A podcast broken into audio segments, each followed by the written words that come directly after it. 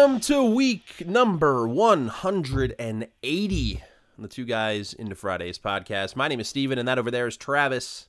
That's me. 180. That's like that's kind of halfway there, but not really halfway there. Like a 360? Yeah, but it's not the same. It's good. It's a good reference.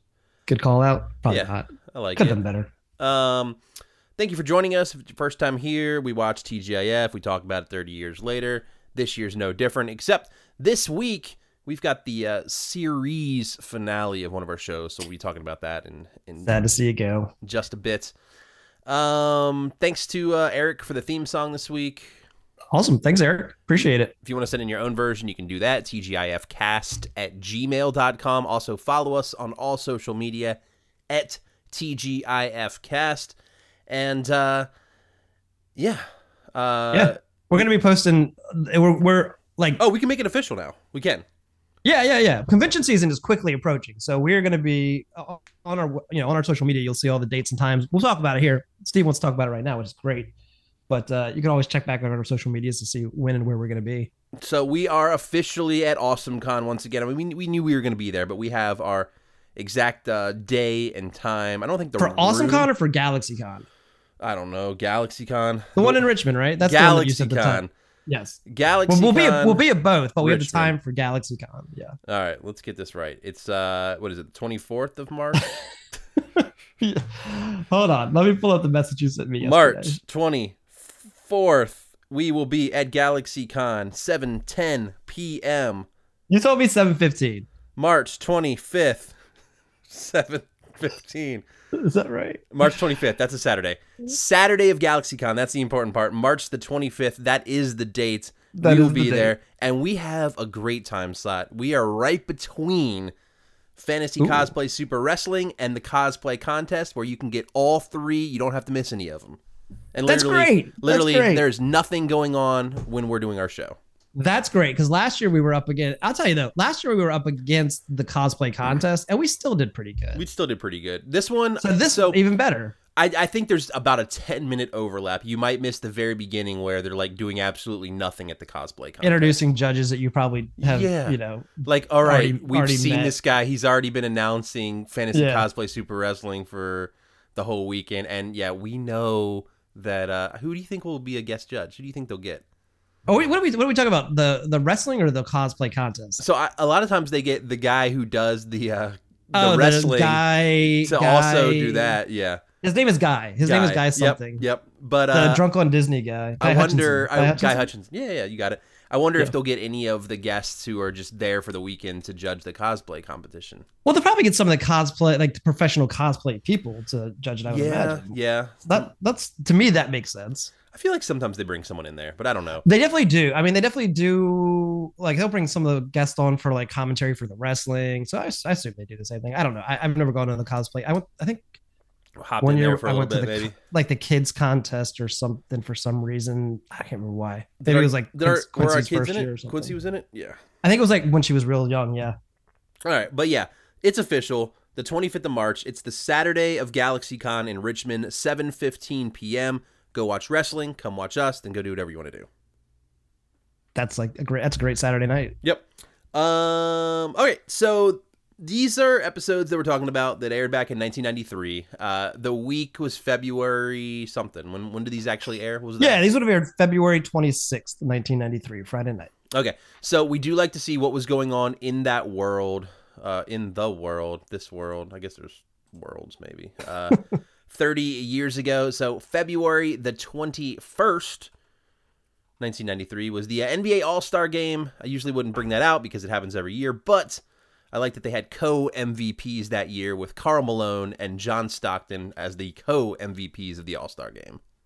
That's cool. Both great players, both on the Dream Team. I Both- wonder what the both uh, on the uh, same NBA team as well, Utah Jazz. Oh, I guess that's true. Yeah, I didn't think about that. They were both both on the Jazz. I um, you know, this year's I think the All Star Game news this year was the the dunk contest. So I wonder how what the dunk contest looked like back in, in 1993.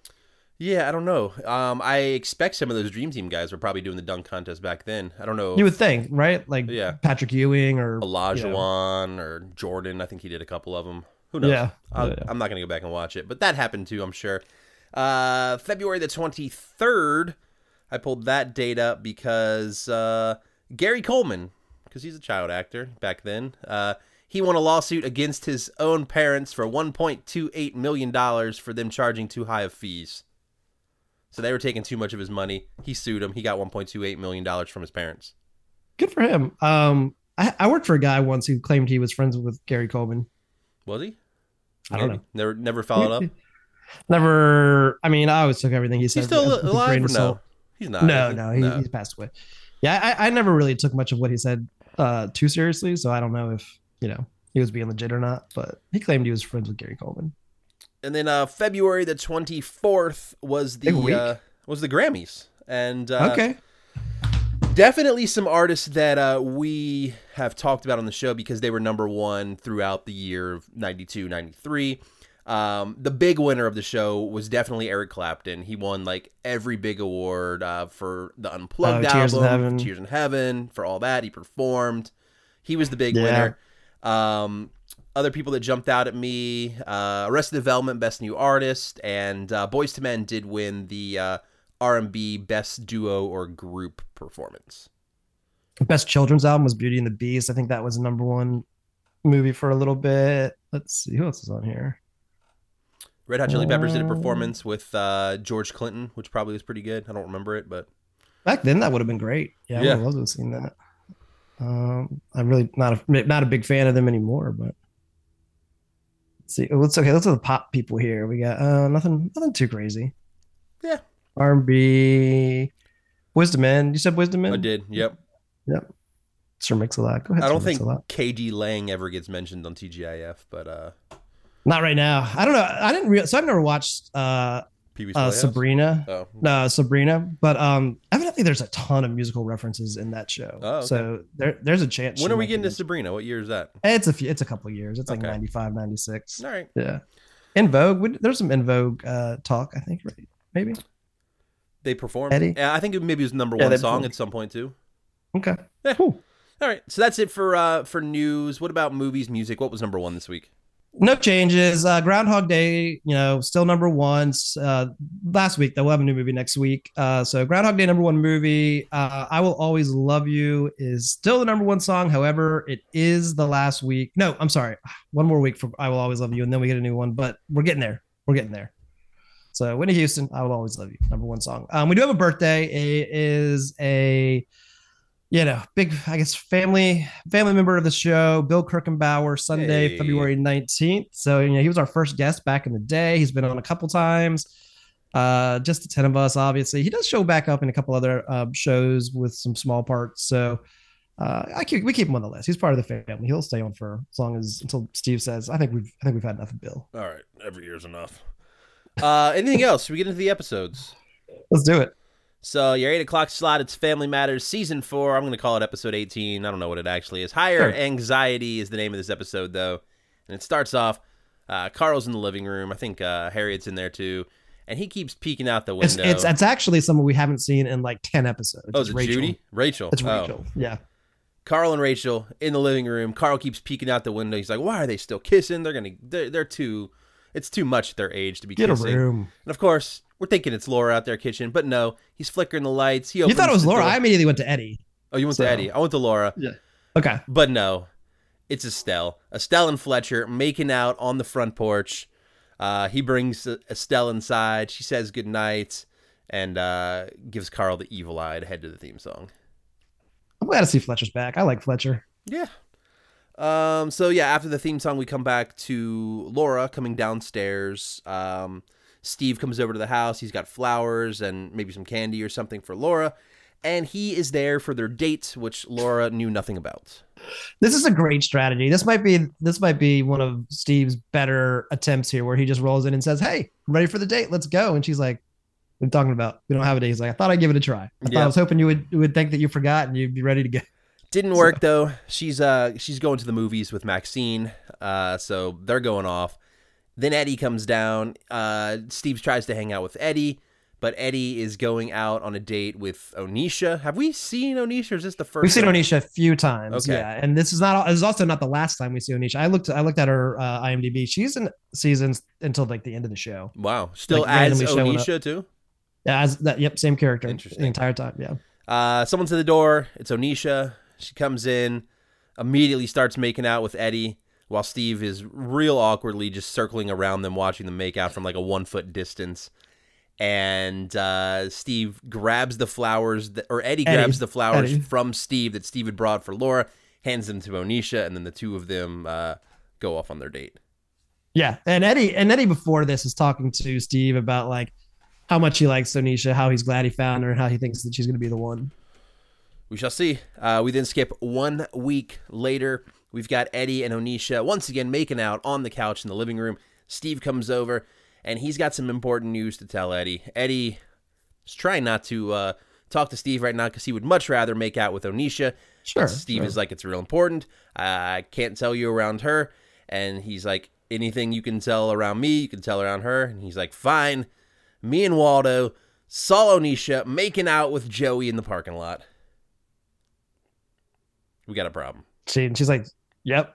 She and she admits it. She's like, "Yeah, yep, sure was. That was me." Yeah. Um so Eddie kicks her out of the of the house and of course uh we've got some sad Eddie going on. Yeah, poor dude. Um then we go a little later. Um I guess it's He doesn't. I, let me say though, he doesn't just kick her out of the house. He also like formally breaks up with her as he kicks her out of the house. So it's not just like a go get away. out We'll of talk here. about this We're later. done. It's, I uh, never want to see you again. Right. Yeah, I think that's important. Like it's it's that's part of it. Yeah. So a little later, we've got Carl, Harriet, Estelle, and Fletcher. They're all getting home from like a dinner date or something with the four of them. And Harriet and Estelle, they talk. They say they're going to go in the kitchen and like make some coffee or something like that, which leaves Carl and Fletcher in the living room alone. And we still kind of have this thing going on with Carl where he doesn't love Fletcher. He's kind of like I don't know what what the right word is, but uh, he doesn't like the whole relationship that Yeah. Fletcher and his mother have going on. Yeah, this is something I've seen happen where it's just like the adult child doesn't like to. It, it just there's a new person. It's a new kind of. They don't want to see anybody get hurt, but we, we kind of get a little bit more of an explanation from Carl here in a minute when he when Harriet talks to him. Yeah, Fletcher's trying to talk to Carl in this uh, this scene too, but uh, Carl just uh, doesn't want anything to do with it. Um, I think Harriet comes back in at this point, and uh, Well, Harriet and Estelle come back in, Yeah. and then Fletcher's like, hey, tells Estelle and everybody else, you know, that's around, like, hey, I bought us tickets to go whitewater rafting in Colorado. This is gonna be great. Can't wait. And Estelle is, Estelle is excited, um, and everyone else is like, Carl does this whole like, well, what is it gonna be a, a day trip? That seems like a far way to go for a day trip. And he's like, no, we're gonna be there for a week seven days, yeah. Camping. And then yeah. Carl, of course, freaking out a little bit about this. He doesn't like that idea. Yeah. Yeah. So uh, sometime later, not sure when this happens. Uh, it didn't say like one week later or anything on the screen this time, did it?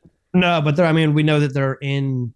They're already in Colorado rafting. So yeah, because uh, Harry grabs the mail, shows Carl that they got a postcard from uh, from Estelle, and uh, Carl still acting upset about the whole Fletcher Estelle thing. And Harriet uh, Harriet calls him a jackass at this point, and she tells him that his mother's in love and he needs to be happy for her. And uh, this is where we find out that some of the reason why Carl's upset is because when Estelle is with Fletcher, it kind of reminds him of his dad that has passed away. and that just reminds him of his dad, but also reminds him of like what it was like losing his dad. And I don't think he, he doesn't. I don't know if he's necessarily worried about himself going through that again, but he doesn't want to see Estelle go through that again. Yeah, and Harriet uh, tells Carl that Estelle is really looking for uh, Carl's approval with Fletcher. And then it would mean. Not only did she say that, but she says, you know, if if she doesn't get it, then you might end up losing that relationship with your Mhm. mom. Um, so you better come around and do the right thing. Yeah, and then you see like the shot of Carl like deeply thinking, going off the, Yeah. to the commercials Yeah. probably. So uh, coming back to uh, Eddie, he's uh, he's sad because he's watching like Home Shopping Network or something, and they keep talking about like presents Gifts to your get your girlfriend. girlfriend and stuff. Uh, Steve and Waldo come over. They want Eddie to go to a party with them uh, at the twins' house, right? or their apart. They got a new apartment or something like that, right? Well, it's this one guy. I, I don't. Was it twins? I thought it was just a dude that got an apartment. or Oh, you know, it might have been a guy that got the apartment. They mentioned the twins at the party, and I figured it was their party. okay. And uh, yeah, so he's like still sad, doesn't really want to go with them. Um, but they keep trying. Uh, he says that he misses Onisha too much, and he just can't do it. And uh, then they kind of twisted on him. They sit on the couch, like, fine, if you won't go out with us, we're just gonna hang out with you all night long on the couch. And then he's like, all right, let's go to the party. Well, they squish in on him on the couch, so it's like the three of them, like as tight as can be. And then there's a. I don't know if this was intentional or not, but The what they do is basically what's that? The headbutt. No, I didn't notice the headbutt. What I was gonna say was they they like they they try to annoy him, and that part's intentional. They're kind of being annoying, but uh, Steve hands Waldo some nuts, and Waldo's like, "Oh, macadamia nuts, the not the Hawaiian treat." And I'm like, I wonder if that if they did that specifically to call out Oh, like the step by step. shows that have been on because you know why? I mean, that's a very specific like call out to say to hand him nuts, then be macadamia nuts to call out the Hawaii thing. Yeah. I- the headbutt thing. I don't know if it was head or his arm or something, but he's like throwing up the macadamia nuts and like clocks Eddie in the face at some point. He's like, "Oh, I man." missed I didn't see that. um, all right." So that's kind of that scene. They're, they're off to go to the party. Eddie doesn't really want to, but he'd rather do that than sit on the couch with the two of them. Right, exactly. So now we're at this. They're Party. being good friends. They're trying to get him out, get him doing something, so he's not thinking about Anisha. Yeah, we're at this party. I mean, it looks like a the side of a Chicago apartment building. Uh, Eddie's hanging out the window of the uh, fire escape, looking real Mhm. sad. Uh, Steve comes over to the window. I guess he was looking for Eddie for a while, and uh, Eddie's just like keeps saying, "Oh, I'm too too bummed out to go in there," just being real sad, Eddie. And then uh, Waldo's over there now too. He and uh, Steve go out onto the fire escape and they're trying to cheer him up. Uh, Waldo does the hokey pokey, it doesn't really work. Uh, Eddie just just keeps talking about oh, Onisha, blah, blah, blah." and then uh, Steve tries to join in on the hokey pokey, and then eventually they get Eddie to join in. Uh, looks like it cheers him up a little bit, but as the three of them are doing the hokey pokey on the fire escape, you hear a little crack. The fire escape starts to break and then one side of the fire escape completely detaches from the wall and starts to swing down like to like a almost vertical position. Yeah, this so now basically what you've got is the fire escape on like a single point axis in the middle with like 360 rotation. Yeah, so this thing is going to fall. They are going to fall eight stories to their death and uh, they're trying to do what they can. Like Eddie does think pretty quickly, like, all right, we need to climb up this thing. So starts climbing up on the side, gets to the top, then the thing swings around some more, and it's this whole like Yeah. I don't know, like five minute scene of them kind of trying to climb up, the fire escape swinging, almost dumping them all onto the ground. Someone ends up Right. hanging on it. Steve jumps over to the like the drain pipe and is hanging on that. And It's very, it's very like Cirque du Soleil. It almost makes me Uh-huh. wonder if there was some, you know, because in a previous episode a couple seasons ago, we got Rachel doing Yeah. the tightrope walking, and she learned that in Circus with the Stars. It almost makes me wonder if there was, you know, a Circus of the Stars that had Eddie, Steve, you know, these characters are, you know, these actors doing some kind of like cage routine. Because a lot of it you can tell is them. I mean, I think there's some parts that are stunt actors, you know, probably circus performers, but they're definitely like there's one part where Waldo is hanging from the the cage from the bottom and he does this pull up where he like pulls his legs into you know pulls himself back up like back reverse flip style into it, yeah. into the into the cage crowd goes nuts everyone loves it but there's a lot of these kind of like more acrobatic moves that appear to be done a lot by the actors themselves Yeah, I mean, there's a lot of moments in the scene where I'm like, all right, this is how they write Waldo off the show, where I'm like thinking that he's probably gonna fall, but Right. no.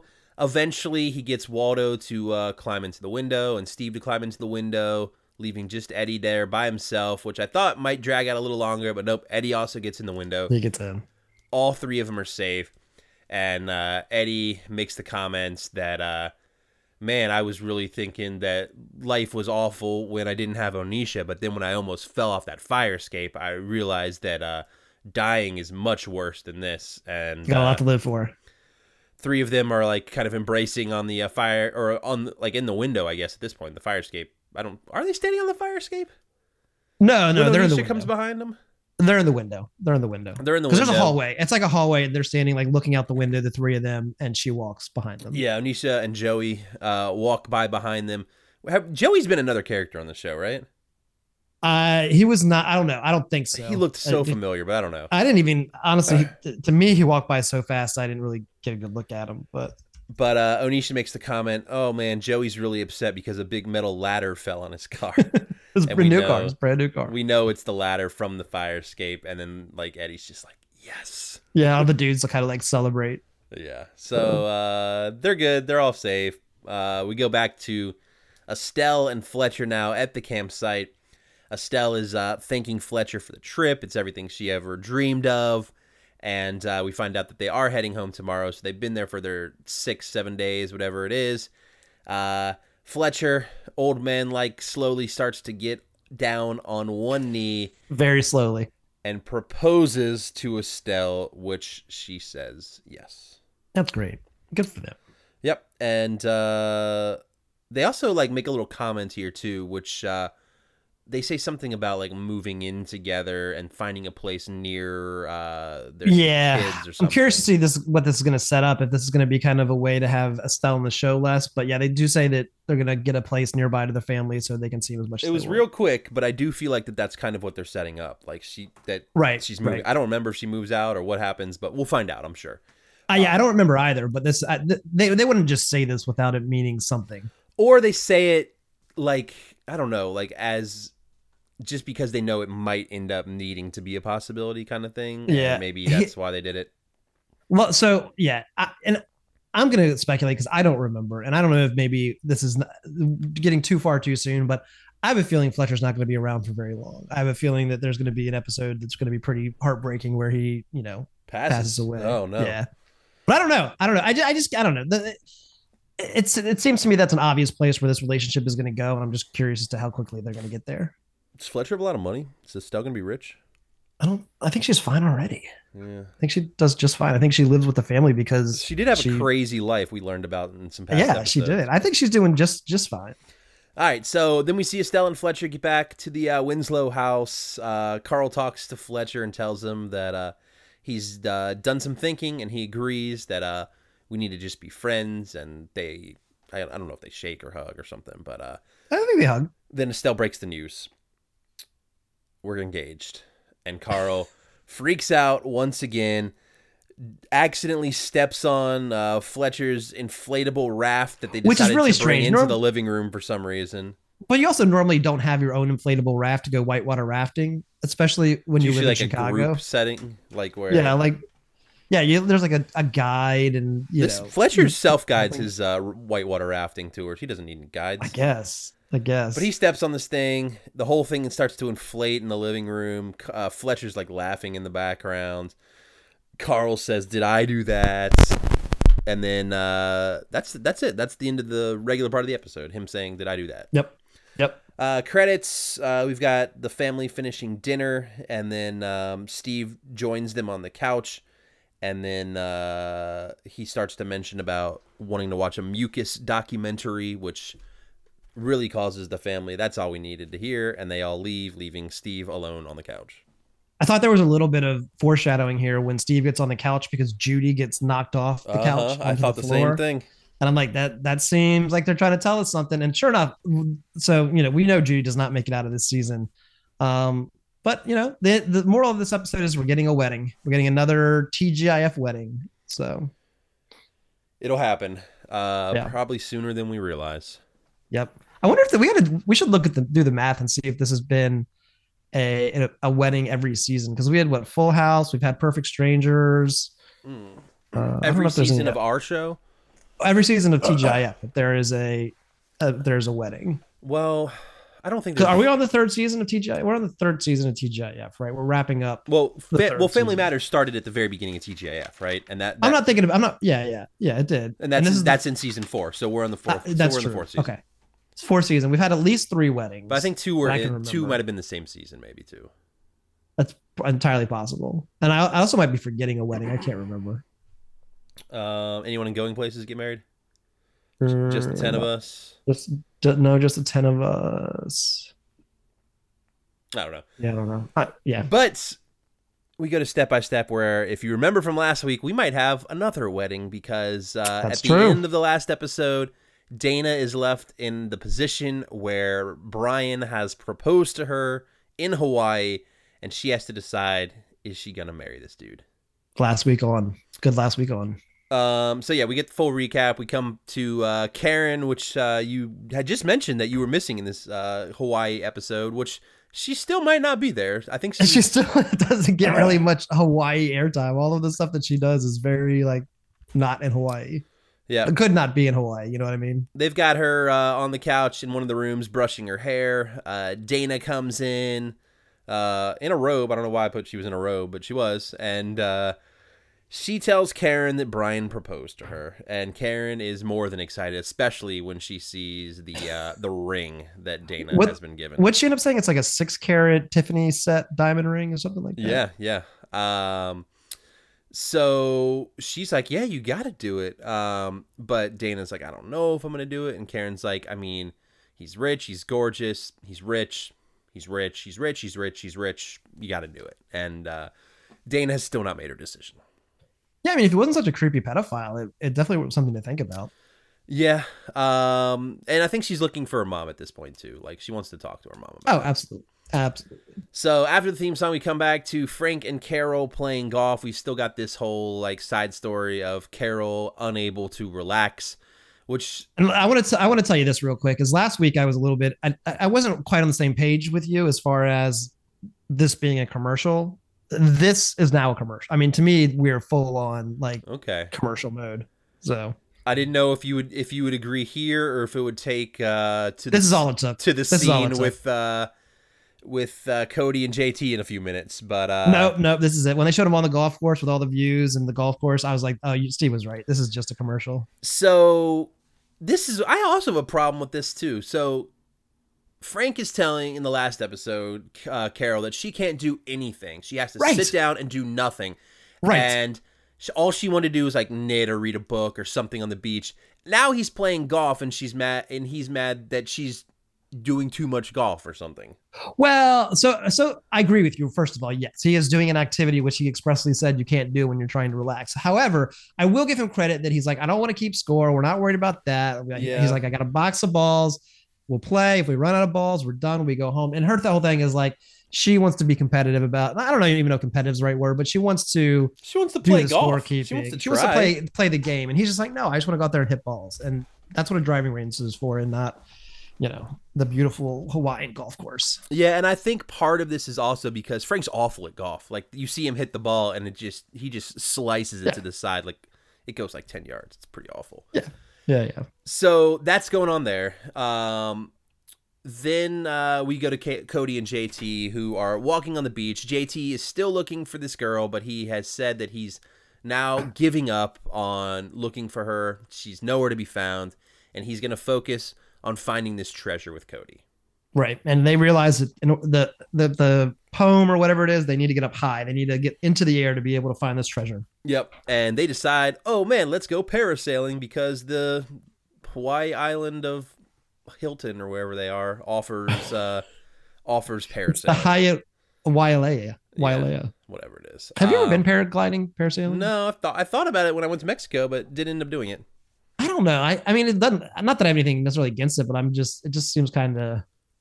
I don't know, boring maybe. Like Yeah. just floating up there in the air behind a boat. Probably good views, right? I'm sure there's good views, but I don't know. Never done kinda it. Boring. Um so yeah, they decide they're gonna go parasailing to try to find the treasure and uh then as they are walking over to like I guess sign up to go parasailing, the Hawaiian girl that has been uh mysteriously disappearing walks behind Cody and JT and he doesn't even see her. They miss her. They miss her. Um, then we have a scene with Dana and Brian. I think uh, it's pretty quick. It's pretty much just Brian saying, "Did you make a decision yet?" And Dana like, "I'm still thinking about it." Right? Yeah, and I will say he is very understanding, and I, I do appreciate that for him. Um, but I guess you can't. I guess you can't hard sell a, a minor too hard. Uh, you know. Um, then we got another golf scene. Carol's trying uh, too hard once again. Uh, Frank gets mad at Carol for um, not relaxing, and then uh, she's like, "Well, I was able to relax in Jamaica because all we did was stay in the room and, uh, uh, you know." And he's like, "Oh yeah, let's do that." And then they go back to the room and just have sex for like twelve hours or something. Some undetermined amount of time. One week later, basically. One week later.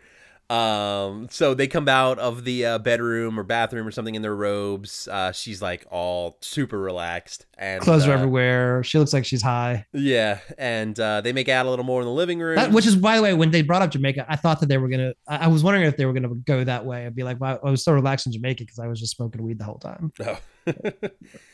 um, Frank's like, let me go take a shower and then we can uh, have another round or two. And then she's like all excited about that. Uh, Dana comes over and this is her chance. She's going to talk to her mom about Brian. Mm-hmm. She tells her that uh, Brian proposed, and Carol's like, "No, no chance. You're not doing it. No." And Dana reminds her that, uh, you know what? You and Frank did the exact same thing. You guys went on a vacation, met, fell in love, got married. So what's the The, difference? the way the delivery on this is so much better than you're giving it credit for. And as much as this episode really was not my cup of tea, like this scene right here, this interaction was so was so spot on. I really appreciate it because the first thing that Carol says is like, "No, you cannot get married at 17. You're a child." And and, and Dana's like, "Well, you got married when you were 17. Um, so what do you got to say about that?" Which obviously the answer is like, "Yeah, well, look how that turned out." But anyways, then Carol's like, "Uh, yeah, well." You can't just go on vacation to some island and meet a guy and after a week get married to him. And she's like, that's exactly what you and Frank did. And then she really has nothing to say because Dana has shot holes in both of her points. Yeah. So Dana, um, she's like, you know what, mom? You can't tell me no. If I want to get married, I'm gonna get married. And I like that answer because that answer is not committed to a yes or no. She's like, you know what? I'm going to make my own decision. I'm gonna still think that." about it. I'm not. Yeah. I haven't made it yet. I just wanted to get your opinion on things, and I'm gonna keep uh keep thinking and make a decision before Yes. this yes, episode ends in 13 minutes. Exactly. So then we get the Cody and JT parasailing uh, montage. They're showing some more views of the island and the resort. The hotel. Yeah. and then they see a giant X on this little tiny tiny beach, and uh, they believe they have found where to go digging for this treasure. I think they got it. Um, next scene, don't forget we've got a sandcastle competition going on. So much going on. Uh, they show the judges walking around looking at the sandcastles. We see uh, that Mark, Al, and Brendan definitely have the best one, but Mark tries to uh, throw some extra persuasion in there by giving them the history of the architecture of their sandcastle. And uh, Brendan Brendan's worried that uh, Mark's doing a little too much and that he's going to mess it up with the judges. Yeah. Did you catch the name? Well, I guess we haven't gotten there yet, but yeah, all the, I mean, the other, the other teams are just like kids building sandcastles. I mean, good sandcastles, but still just pretty, pretty basic. Yeah, I have a feeling what you might say, but we'll see. So they start announcing the winners, and what are you going to say? Yeah, Something yeah. about the other families, or Yeah. Yeah. go for it? No, you go ahead. Tell, do the, do, tell them what you're going to say. Uh, I mean, I was gonna say they go down uh, like third place, second place, first place, and Did, did you catch the name of the second place team? no, that's what I was wondering. Okay, so the name of the second, the- so I can't remember the, the third place. I don't know if there was a, an extra joke baked baked in there that I didn't get, um, which might have been because there was some reference to like uh, like a castle in England. So maybe that was some royal joke that I don't know from the '90s because I never I didn't know who the royals were. But second place team to say, and second place is the Spellings, who built a model of their own house. So obviously this is a message Oh. or like a, a reference to the Spelling, Tor, you know, Tori and Aaron and the the whole Spelling Gotcha. dynasty and the fact that they live in you know giant castle like mansions. That's so funny. Um, that's. I thought you were gonna tell me that it was like the uh, the families of the staff of the show, and they use their actual last names or something like that. Oh no, I don't know. They didn't. They didn't name. I bet you they didn't pay did bring their kids to Hawaii, and I wouldn't be surprised if they were in this scene. That's probably true. I don't know. I didn't. I didn't catch the names of the first one, like I said, but the second one was definitely a, a spelling reference, and their their kids are not credited on IMDb, so I have no idea. So we get down to first place. Of course, Mark, uh, Brendan, and Al have won. They get to go on their trip now of a helicopter ride all around the island. Yeah. And There's a lot uh, of instances in this episode of minors doing stuff by themselves that are pro- Yeah, probably not okay. because Frank and Carol are like, "All right, see you later. Go on your helicopter trip." well, even JT going on a on a on a parasailing ride with only Cody. Like Cody can't uh, can't like sign a waiver. He might be able to. I mean, he's oh, he's an adult, so he might be you might be able to do that. Now, this Maybe. a helicopter ride with three kids that are ten years old or less, no chance that's happening without parents. right, right, right. um, do they go right to the helicopter ride, or is there a scene in between? I feel like they do. I feel like hold on. uh, Yeah, yeah, we're right to it. Well, there, there, there's a there's a one little one little piece. Oh, where where like, Frank and Carol are talking about Dana, right? Yeah, but it's super quick. It's like Carol's still upset about it. Dana's like, you just gotta, you know, don't don't don't be a stern mom. Like talk to her. Like have a conversation with her and talk to her about it. Don't just say no, you can't do it. That's it. Yeah, you And that's it. Literally takes 15 He- seconds. He's like, you can't push her into her decision, but just have faith that she's going to make the right decision. right. Yeah. Talk to her about it. So then we get our helicopter commercial for the island one more time. Um, Mark's getting sick, and uh, that's kind of it. Just a bunch of scenes of the island, waterfalls, stuff Yeah. like that. If you stay at the the Hyatt Wailea, you too can ride in a helicopter to see the. Only if you win the Yeah. sandcastle competition. Uh, final, uh, not the final scene. The next scene, uh, we're on the beach. JT and Cody are at that X that they found while they were paras- parasailing, and they're digging everywhere. They cannot find this treasure, and JT is getting frustrated. Absolutely. Cody's patient though. He said they're, they're gonna find it. They start digging somewhere else, and Cody's like, "There it is."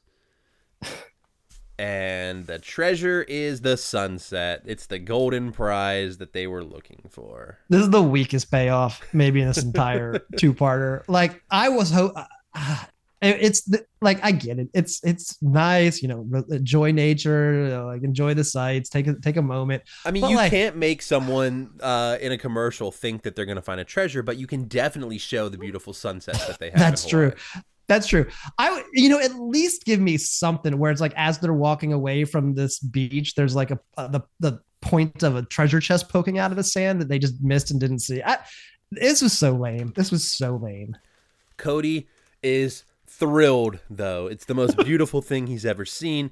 Cody uh, JT's bummed, but looking a little longer, JT gets it, and uh, he too looks off into the sunset.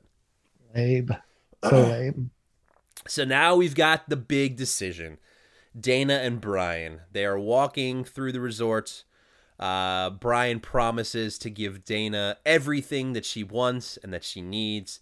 But this kind of might be the part where Dana makes her decision mentally. She says, You know what, Brian? I want to succeed on my own. I want to see what I can do. I want to go to college. I have dreams. I want to see if I too can succeed. And then she tells him that she's not going to marry him. Yeah. And he, I mean, he also is like, not only is like, I'll give you whatever you want, whatever you need. He's like, you don't need to do anything. Like, you don't need to go to school. You don't, because she's trying to study and she's, he's like, you just don't need to do that. Like, I'll just do everything for you. And that, you know, that's the, that's, that was the wrong thing to say. I would have said yes in a heartbeat, even if I was 17 years old. Okay. Um, so he asks her one final time, "Are you sure?" She says yes, but it's going. That doesn't mean that this is not going to hurt. And uh, I think they Was there anything about this scene that was distracting to you? you- Um, you know, nothing that I pointed out. What- I don't know if it was the lighting in the in the scene or what, but Dana's eyes kept Oh. darting back and forth, like like constantly, like like just just I don't even I don't know a good way to describe it, but almost just super rapid back and forth eyes darting. And I don't know if it was just the lighting made it look like that, but it was so distracting to me while she was like telling him no. I don't know if it was something maybe they put in her eyes to try to give her tears, or or or if it was just something she was trying to do to generate tears, but it was it looked like she was on meth and coke and all the drugs at the same time and her eyes were just fluttering back and forth She might have just been on meth and coke and all the drugs at the same time. It might be true it was so distracting in this in this scene i actually looked for it in the rest of this the like the end of the episode to see if it was just maybe something about her i've never noticed that her eyes just do that and they didn't but it was so distracting Uh, they tell each other that they love each other, and then they hug, and then that looks like it's the end of Brian. that's the end of brian Um, well it's not but it yeah. looks like it. So final scene: the family's checking out of the hotel, reminiscing about all of the things they did on their trip, and a limo pulls up for the family. Brian pulls up in his Mercedes, creep creeping around. Didn't even say anything. Creeping Yeah, around in the Mercedes. He just wants to make sure one more time that Dana knows that he's got a Mercedes and that he and bought and, them a limo. and that he paid for this limo. Um, he Creeping. drives off. Um, the family starts getting in the limo, and uh, JT mentions that he regrets one thing of this trip, and it's not meeting that mystery girl. Limo starts to drive off. Uh, I think uh, in this part too, Frank says, "I'll go run after that guy for twenty-eight million or thirty-eight million dollars at some point." right, right, yeah. And then out of the sunroof, JT pokes out. He sees this mystery girl and starts yelling for the limo to stop and yelling, I love you to this girl, but the limo does not stop and they go back to Port Washington. what was the point of this woman the entire time? There was no story here. It was just like she appears. You too can go to to? Hawaii and possibly meet a mystery Hawaiian woman. It was so pointless. It was just I would have much rather have seen them like put more effort into the mystery of the treasure. Like get rid of the woman, have JT and Cody have like a real adventure to find the treasure as opposed to like two do two things. The the woman made no sense. It was absolutely eh, pointless. Uh, we do get some credit scenes of more clips of Hawaii and the family enjoying all of the uh, Activities resorts that- amenities. oh man. You're right. This was a commercial. Dinosaurs season three, episode seventeen. Swamp music is the name of this one. We've got Robbie, we've got Baby, we've got Spike, and they are rocking out to some DTV on the television. Speed metal and DTV. Um, Robbie talks about how the music is awesome, and Spike says, "When you're ready, I'll introduce you to some real music, but we got to go across the railroad tracks and into the swamp." Into the swamp. Um, so he's like, "Yeah, I'm ready. Let's do it." And then Baby comes in and immediately rats out Robbie.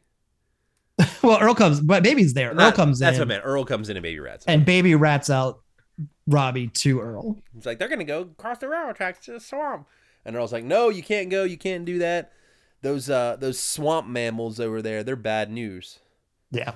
And Robbie tells his dad, "All right, well, we're gonna go bowling then." And he's like, "Oh, bowling, great, go ahead." and um, the viewer, of course, we know they're not going bowling; they're going to the swamp. So that's where we get uh, Robbie and Spike crossing over the tracks. Robbie shows a little. I like the implication here, by the way, that there are there's evidently uh, trains in you know the dinosaur world Pan, in Pangea. That is true. We have not seen an actual train, but we do have No. tracks that exist. Um, they are uh, crossing the tracks. Like I said, Robbie is a little hesitant to do it at first, but uh, they do get across and over to the Swamp Shack, which is this uh, little music venue bar that Spike apparently has gone to a few times. They go in. The music stops when uh, I guess they're seen As soon as they walk in, and uh, Robbie's just standing there in the doorway and says "Howdy," and then that's uh, that's the intro. We go to the theme song after that. yeah, that's it. Um, so after the theme, uh, we see these swamp mammals, and they are telling, uh, they tell Robbie, "Close the door. Got to keep the bugs out." And uh, then they continue to play, and we get like two songs from these uh, swamp Yeah. mammals right here. Like it's a blues. And so basically, we're at a blues bar. This is a Swamp Shack blues bar. Yep. Uh, and Robbie is digging it. He loves Yeah. this new music that he's uh, just been introduced to. And uh, after the song, the uh, the band comes over and says hi to Spike because he's a regular at this place. They know him and they want to come say hi. And uh, Spike is uh, introducing Robbie to him, and Robbie tells them how much he likes their uh, their music and thinks that uh, people all around would really like your music. We need to get it out there. I think dinosaurs would really like this uh, this swamp music. Yeah, Robbie's like, let's make an album. Let's do it. Um, the older one, the older dino or the older mammal, uh, Howlin' J is his name, right?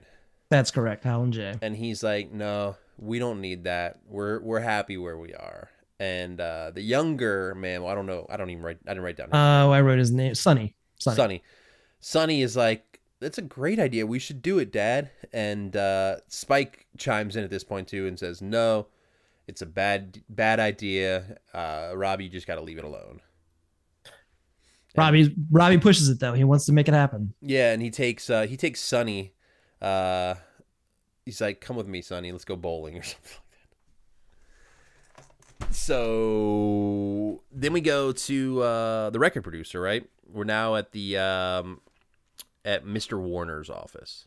Yeah, so it's Volcano Records. The executive is Ty Warner, which is a very interesting name because that's the creator of Beanie Babies.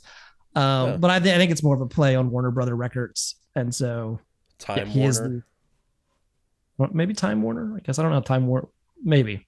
Um, voice. He is voiced by Jon Polito, which is not a name you would know, but a dude you would definitely recognize. He's in a ton of stuff. Very like recognizable character actor. I don't really know how to describe him.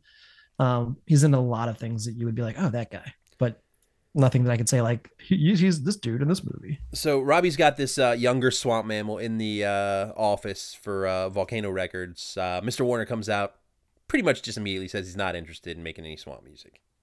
Well, I I think he specifically is it's the mammal part that he has a problem with. Yeah, but Robbie is determined, and uh, he's like, "You gotta at least listen to it." Uh, Mr. Warner's like, "All right, I'll listen to it," but then, uh, then says he says something like, "We don't make mammal records here," and then uh, Right, right. he kind of like tosses the t- cassette tape over to the secretary and says like delete this thing as uh, robbie and uh, sonny have already left secretary puts it in hits play and uh, you see mr warner kind of peek back out from his office looking pretty interested in this music They're both into it. Like they once they hear it, they're both very into the into the music. Yep. So then we go back to the Swamp Shack. Um, the band's playing once again, and uh, this time Ty Warner is there. He's there to check out this band in person and uh, probably take them for all their money. Well, not take them, Of course. money, make money off of them. That's his. Well, right. Yes, yes. And uh, he tells them, uh, "I want to make your record." And uh, of course, Howlin' J is uh, showing con- some concern with this guy. yeah, he's very, very cautious. He, it's not a good idea. Yeah, but uh, I don't know. Was there something here that shows that they agreed to do it? Because like the next scene is them like recording their record, right? Yeah, I think that I, I think you know, there's the back and forth between Sonny and Howlin' J because it's you know the conflict of the generations and they. I think Howlin' J. I, I can't remember exactly what he says, but something along the lines of, "All right, we'll give it a try. We'll do what we can." So now we see the band recording. Um, Mr. Warner and Robbie are, are loving it. They think it's going to be great. They finish recording, and uh, Ty says that um, he really thinks that they're going to explode. Like this is like the music that the dinosaurs need to hear. This is going to be incredible. Right. And then they ask the question, "When are we going to get paid?" And Ty's like, "I'll talk to you later." We'll get to we'll get to that later. Don't worry about it. And then uh, Robbie tells Howlin' J that everything's looking up. I mean, you guys are going to be able to get out of here if you want to and make a ton of money. And uh, Robbie also invites them over for dinner to the uh, to the Sinclair's house. And again, Howlin' J thinks this might be a bad idea, but uh, Robbie and Sonny are in for it. They think it'll be great.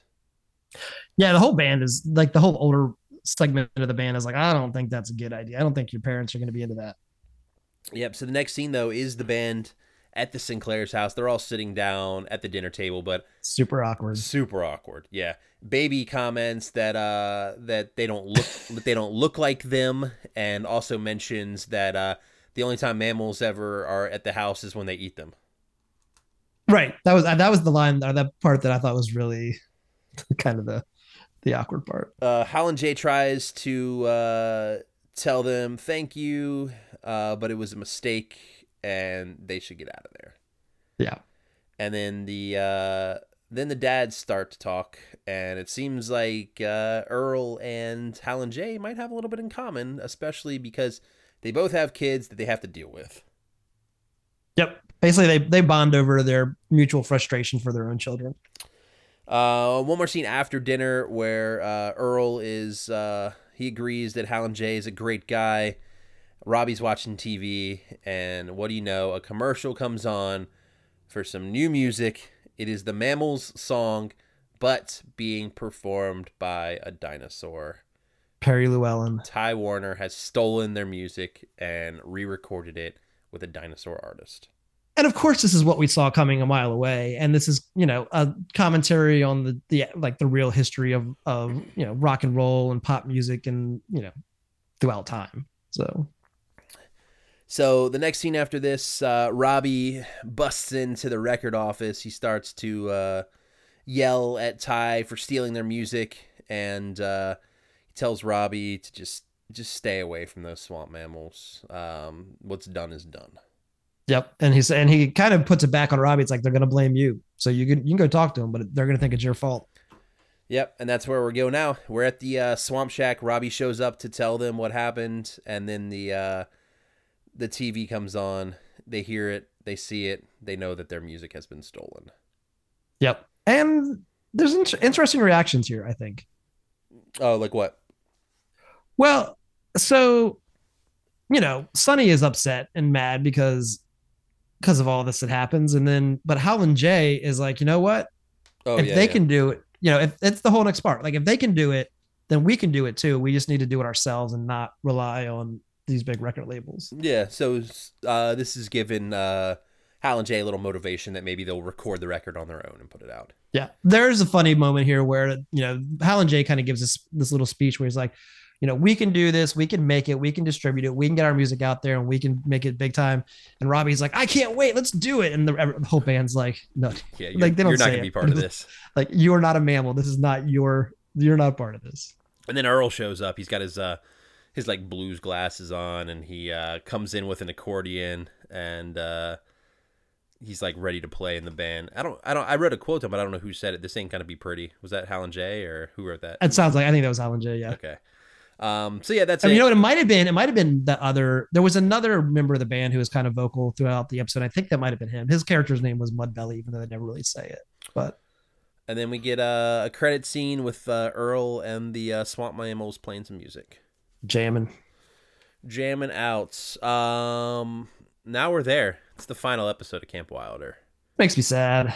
Yeah, I didn't even write down the name of the episode or the number. I just wrote down final episode. Um, I mean, I can we can look up the name real quick. It's something about it's something weight related. Uh, let's see. so we got Camp Mel- Wow. we got Melissa. She's uh, you know, somewhere. Where is she? She's in the hallways. This is the way the way this starts is Melissa is in the hallway outside of Ricky's room. She yeah, and Ricky it sounds like grunting. either So- yeah. someone's in pain or having sex or something in the Yeah, other on the other side. Of definitely sex. Um, that was thin. Th- this is now is the name of the episode. That, That was, was Thin. thin. This is now. This is now. Yeah. Okay. So uh Melissa's like, Ricky, can I come in? Are you alone? And we see Ricky like uh trying to squeeze into some jeans in her room. And Yeah, we got a whole new set piece for um the last episode. We've never seen this hallway. um so Ricky goes or uh, Melissa goes into the room. Uh Ricky's still trying to put on these pants and uh she makes some comments that she feels like she's gaining weight, that she's getting bigger, that she can't fit in her clothes and uh she's getting upset, thinks she needs to like do something so she can uh f- get small again is what she says. Right. She also brings up this whole like wilder curse, and she says that you know wilder women they get the wilder thighs as they get older. and they're shaped like a bowling pin, which I mean, Right. sounds pretty good to me. Um, so she lies down and uh, tries to like get the pants on. Eventually, gets him on. Uh, Melissa says it doesn't count if you're if you're lying down, and then uh, try. Then she's like, "We'll try to get back up," and Ricky's like stuck on the bed. She can't get up. Can't get up. Yeah. So that's it to the theme song. We go to the theme song. We come back to uh, Melissa in the living room, um, and she's like, "Everyone, you guys need to get out of the house. Rob's coming over, and he has to tell me something." Um, so we don't know exactly what it is right away, but um, we have uh, Melissa tell Ricky that the two of them have been together for like three weeks now, and I think he wants to go steady. And this is right. This is uh, they do a really good job here because Brody points out that this is the same Rob who in a much earlier episode choked on her gum and had to go to the hospital, almost died. Oh, we did see him before, didn't we? Yeah, yeah, it's the guy. It's the same. Yeah, I mean, we know who this is. It's you know Blake Soper, the guy from Kylo Riley and, and Boy Meets World. Um, but yeah, this was the exact same guy who who was in the episode previously. So, um, yeah, uh, Dorfman comes over at this point too, and uh, mentions needing to get his mother like a birthday present, right? Yep. Well, he's bought. He's already bought her one Yeah. at this point. And Ricky's surprised to find out that Dorfman even has a mom. Um, he shows the gift that he bought her, which is a carburetor, and uh, they tell him it's not a real good mom gift. And he kind of like talks about how his brother and him kind of battle to see who gets the better gifts kind of every time. I don't I don't know if they battle so much as that he always just gets one upped by his brother. His Yeah. brother always just seems to buy the better gift. Um. So, yeah, they're like, you need to go. We need to go find something else. So Brody and Dorfman go off. They're going shopping to try to find something. Yes. Then uh, someone's at the door. It's Rob.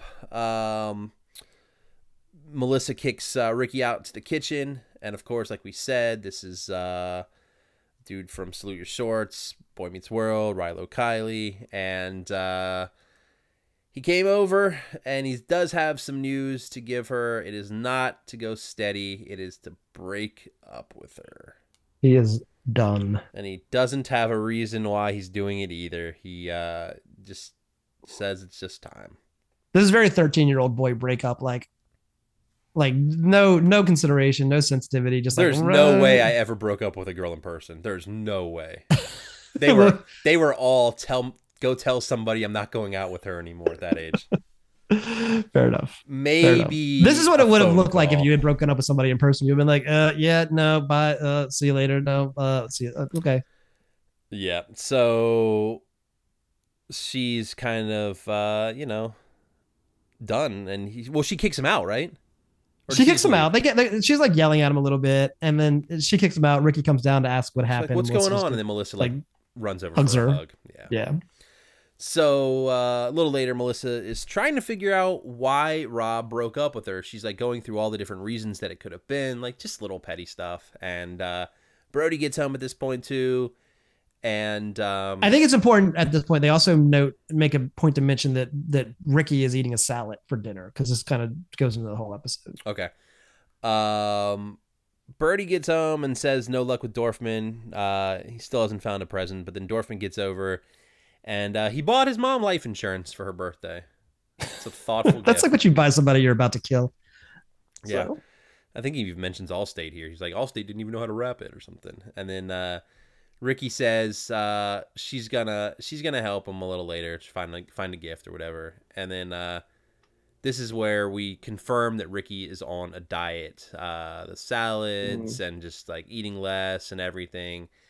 She's worried about her weights and now Melissa has gotten the idea of maybe that's why Rob dumped me because I'm fat. and specifically mentions the again the wilder thighs. Um, next scene we've got Ricky like measuring out like yogurt or something, right? Like on a scale in the kitchen. Yeah, she's like very precisely, you know, portioning her food. But then like sneaking a couple bites here and there as well. Uh, Melissa gets home, uh, looks exhausted. She was just out on a run. She's exercising. Obviously, this uh, weight loss thing is uh, has gotten to her pretty quickly. Mhm. Uh, Ricky says that she thinks it's great that she's exercising. I mean, she tell she used to tell all of her patients they should exercise, and um, Ricky offers her some breakfast, and uh, Melissa's like, "No, I'm skipping breakfast," and she's like, "Whoa, whoa, whoa, whoa! You've got to eat breakfast. It's the most important meal of the day. Here's uh, enough food for twelve people," and hands her like this giant plate of food, and uh, she's like, "All right, I'll eat it," and then like Ricky walks out of the room. What before Ricky leaves though, she does. I mean, she does specifically say to Ricky, like, you know, I lost my boyfriend because I'm fat, so I can't eat food. And Ricky's like, "You're fine. You're fine. Eat this. You'll be fine." So Ricky uh, walks out, and Melissa immediately goes to the trash can and dumps all of the food in it. Yeah. So uh, next scene, Ricky trying on clothes once again. Uh, this time, uh, I think we've got what Beth, Danielle, and Melissa up there with her, Yeah, all the older girls plus Ricky. and uh, she's like, uh, "You can just have all my small clothes now. Just go through my closet. Nothing fits anymore." And uh, they're all talking about like losing weight and uh, Well, Danielle goes on a whole rant about how she's she can't fit into Ricky's clothes because she's already too big, and and Melissa's freaking out because she's gained three pounds, and it's a whole thing. Yeah, and uh, Melissa's talking about how Rob broke up with her because she's fat, and uh, she she's like, I I think I'm just gonna eat less and exercise more. And Danielle and Melissa um, talk to her, or Danielle tells Melissa that I mean, losing weight can be dangerous if you don't do it right. You really need to see a professional. Yeah, I mean, they say it's you're too young. Don't worry about it. You'll be fine. It's not a big deal. She's like, you need to see a pre- professional. I'm taking you to Kmart. which I don't understand that, but okay. So the next scene we're at Kmart, it's the blue light special. Um, they I are, wrote Walmart. Did they say Kmart or did they say Walmart or did they I just thought- are, we, are, are we both jumping to conclusions? I, I thought they said Kmart. For some reason I wrote Walmart. I don't feel like I would write Walmart if they didn't say Walmart, but Uh, if anyone cares, feel free to correct us. Go back, watch it, and tell us where they are. It's, it's probably some generic like supermart. Like H they probably don't even say a name. they definitely they the mart was definitely in there and i think it was Yeah. okay um, but anyways they're looking for like all this weight loss stuff like shakes and candy so you're not hungry slim loss that you drink for like meal replacement Yeah. And then uh, while they're looking at all this stuff uh, melissa sees up on the shelf diet pills and Yeah. danielle's like you've got to stay away from diet pills and uh, they're not good they'll cause issues Danielle's like, I gotta go buy something else though. So she walks away, and of course, what happens? Melissa buys the diet pills, she grabs them off the shelf, and walks to the front. Yeah. it's Kind of it's kind of like the the bowling lines and dinosaurs. Like, yeah, sure. And then as soon as they walk away. Yeah, or as soon as like the the breakfast scene just, just Right. happened with Ricky walking away, of course Yep. I'm gonna dump my food in the trash can. So Yep. a little bit later, uh, we're in the kitchen now. Melissa keeps um, going in and out of the kitchen, like something. She's she's obviously can't remember. She's so you know, distracted and and all over the place or like she can't focus on anything. So she keeps forgetting where Is this what a she's common doing. side effect of taking diet pills, like losing your memory? So I mean, Like- so diet pills are essentially this reminds it's this is all comparable to like the study pills, right? Like the way Yeah. because it's all it's all just speed, right? I'm It's all so just like excited. caffeine, or like the yeah, or the Laura Winslow episode we saw four Oh weeks yeah, ago, yeah. wha- whatever it was. But yeah, I mean, this is the like you're just so, you know, you're so jittery and jazzed up that you can't truly focus on anything. Like somebody must have paid ABC some money this year, or like the last couple years, be like, all right, we are the council against against speed related pills, and please make as many episodes about TV shows that are about the dangers of this these drugs. Yeah, and Melissa, like we said, she's all over the place. She's forgetting things. She's bouncing all around. She's supposed to Uh, be studying, she can't do that. Yeah, she's freaking out about not studying, and then um, Dorfman and Brody come in. They're talking about uh, the gifts again. Dorfman got his mom some bowl that all the the ladies It's like silver bowl. pretty excited Yeah. about. And Melissa is still being like I don't even know how to describe it. I keep saying like weird and crazy. She's on edge. She's, I mean, all the stuff. She's anxious. She's, she's on edge. She's just really irritable, but she's also like can't remember or any stuff. But then she loves this bowl, so it's just really manic. I guess. probably the best and then she it. just like walks out of the room, and uh, Danielle and Beth know something's up, so they follow her. Ricky eventually follows as well. They go upstairs, and Danielle tells Ricky that Melissa is on a diet. Doesn't say anything about diet pills, and then Beth finishes the rest of it and says, "Well, Danielle gave Ricky, uh, gave Melissa diet pills." she when she said she got her hooked on diet pills. Yeah, which I mean, kind of true, but not completely true. I would say that's a bit of a stretch, but also if Danielle's like, well, she's on the pills now, might as well just go with it. Then she's definitely not helping. Uh, Sophie comes in at this point too. She starts to comment about how she lost two pounds and how her jeans fit again. And then this is where I think both Ricky Everybody. and Melissa are like, "Oh man, we definitely have a problem that we need to address." I think everybody at this point realizes that it's gone too far. Yep, and they agree. No more dieting. Let's eat some pancakes. That's it. So then Rob comes over, and Melissa had uh, asked him to come over because she wants to know what the exact reason was that he broke up with her. Yeah. And she's like, I did everything. I lost, you know, I tried to lose weight. I paid attention. I, I acted nice. I made faces to, sh- to make it seem like I was interested. Like I did everything I could. Well, Melissa, To it's be- because you're so self-absorbed.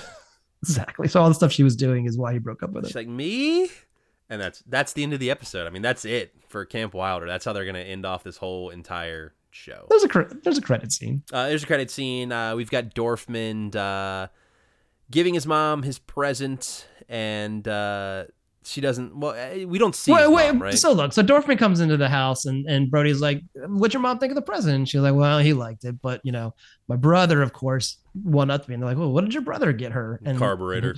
the carburetor. And then it shows his mom under a car. we you know, just see like his mom's arm, like reaching to like Yeah. drain the oil, and he's she's draining it into this like expensive bowl that Dorfman. bought Right. her. And the moral of the story is here is that Dorfman clearly knew his mom better than any of the other people. And instead of buying her some generic gift, he was he was trying to buy her something that he knew she would like. And they talked him out of that. So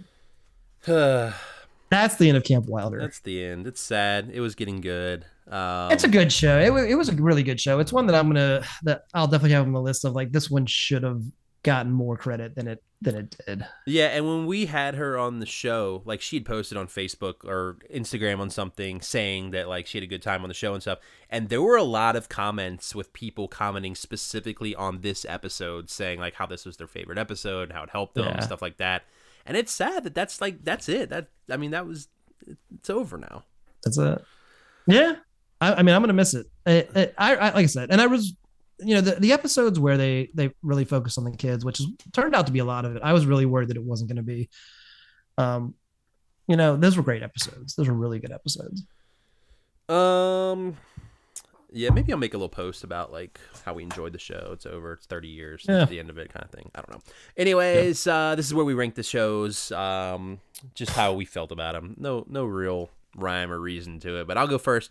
Um I was back and forth once again. I think I have a clear number 1. The other 3 could maybe go in any order, but I put Family Matters at 4 even though it did have the great uh acrobatic scene on the uh on the fire escape just didn't do a whole lot for me. Uh, these next two I switched last second. I was gonna put dinosaurs at three and step by step at two. I know you hated it. I felt like this was a better uh, vacation episode than the first one, but I'm gonna go with step by step at three, dinosaurs at two, Camp Wilder at one. That's my final answer. Yeah, I I mean, obviously a little bit different here. I I have step by step at four. I just it was just uh, so I just didn't do anything for me. I feel like it was a lot of wasted story, a lot of just stupid stuff. I didn't care for it, so I'm gonna put that at four. I'm gonna put Family Matters at three. I really didn't like the episode except for the the you know the acrobatic part. Um, I do like Fletcher's back. I like that they're setting that up. I, those are two great characters, Estelle and Fletcher. So I'm glad that that's part of it. But the episode generally, I just didn't didn't care for. Um, you know, I'm gonna. I'm really, I'm really torn between dinosaurs and Camp Wilder. Like, it was a good Camp Wilder episode. Um, sucks that it's the last one. You know, I, I don't know. It was okay. I, I but I, I kind of really like the dinosaurs episode. I, I, Yeah. I don't know. I'm really torn. I, th- I'll probably just for the sake of it say dinosaurs two and Camp Wilder at one. Um, I thought they were both really good episodes. Yeah, They were. Um, thanks again this week. I think Eric did our theme song. Does that sound right? It was Eric. Yes, thank you, Eric. Thank you, Eric. If you want to do your own, TGIFcast at gmail.com. Follow us on all social media at TGIFcast. And uh, we've got a show that's no longer, so I'm guessing that means we've got some changes next week coming up. We do. We have an interesting week next week. It's a little bit of a short week, three episodes. So stick with me here. We've got Family Matters, season four, episode 19. Step by Step is in reruns. Dinosaurs is actually not on next week. There is a new show in the dinosaur slot, so the nine o'clock, which is Getting By, and that is the show that has uh, Telma Hopkins, who is Rachel from Family Matters. So it's Oh, it's okay. her and I can't remember the woman's name. She just passed away a couple weeks ago. She was um oh, she was in the really well-known like 60 70s. Yeah, we'll talk about it next week. That's We'll talk season about one, next week. episode one, I'm guessing. Season 1 episode 1 and then the Camp Wa- Camp Water replacement is a show called Where I Live. Uh and that is the Dougie Doug um television show. So you know, Jamaican family in Brooklyn, Bronx, Okay. wherever in New York. Season one, episode one, right? Season one, episode one. Yep. Okay. So Family Matters, Getting By, and Where I Live. And Where I Live and Getting By, I believe, are both on YouTube if you look those up.